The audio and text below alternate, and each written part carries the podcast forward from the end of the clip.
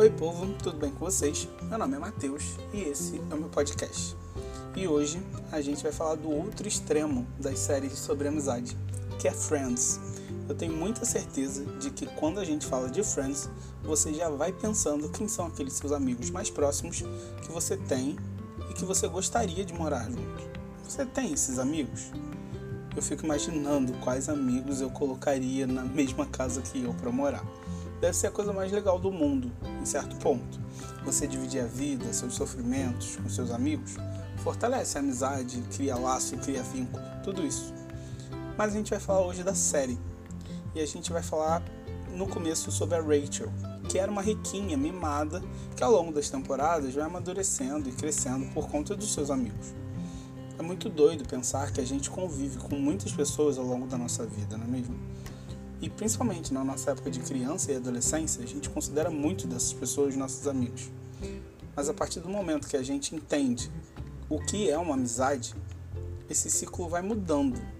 Ou melhor, vai diminuindo. A gente às vezes conta amizade na lista de uma mão ou duas, quem sabe. No livro de Provérbios, o sábio escreve uma parada simples, mas que faz todo sentido.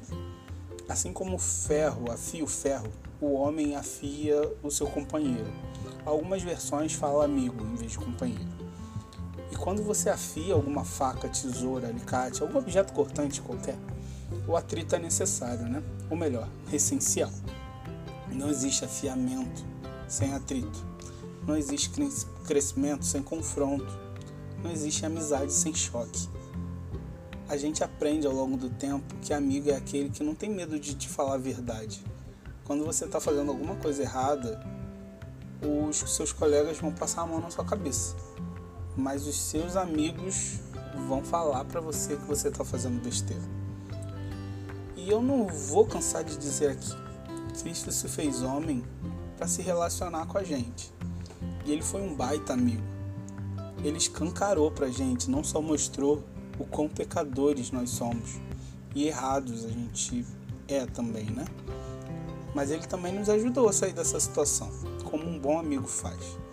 Um bom amigo não só fala que você está errado, mas te ajuda a enfrentar a situação.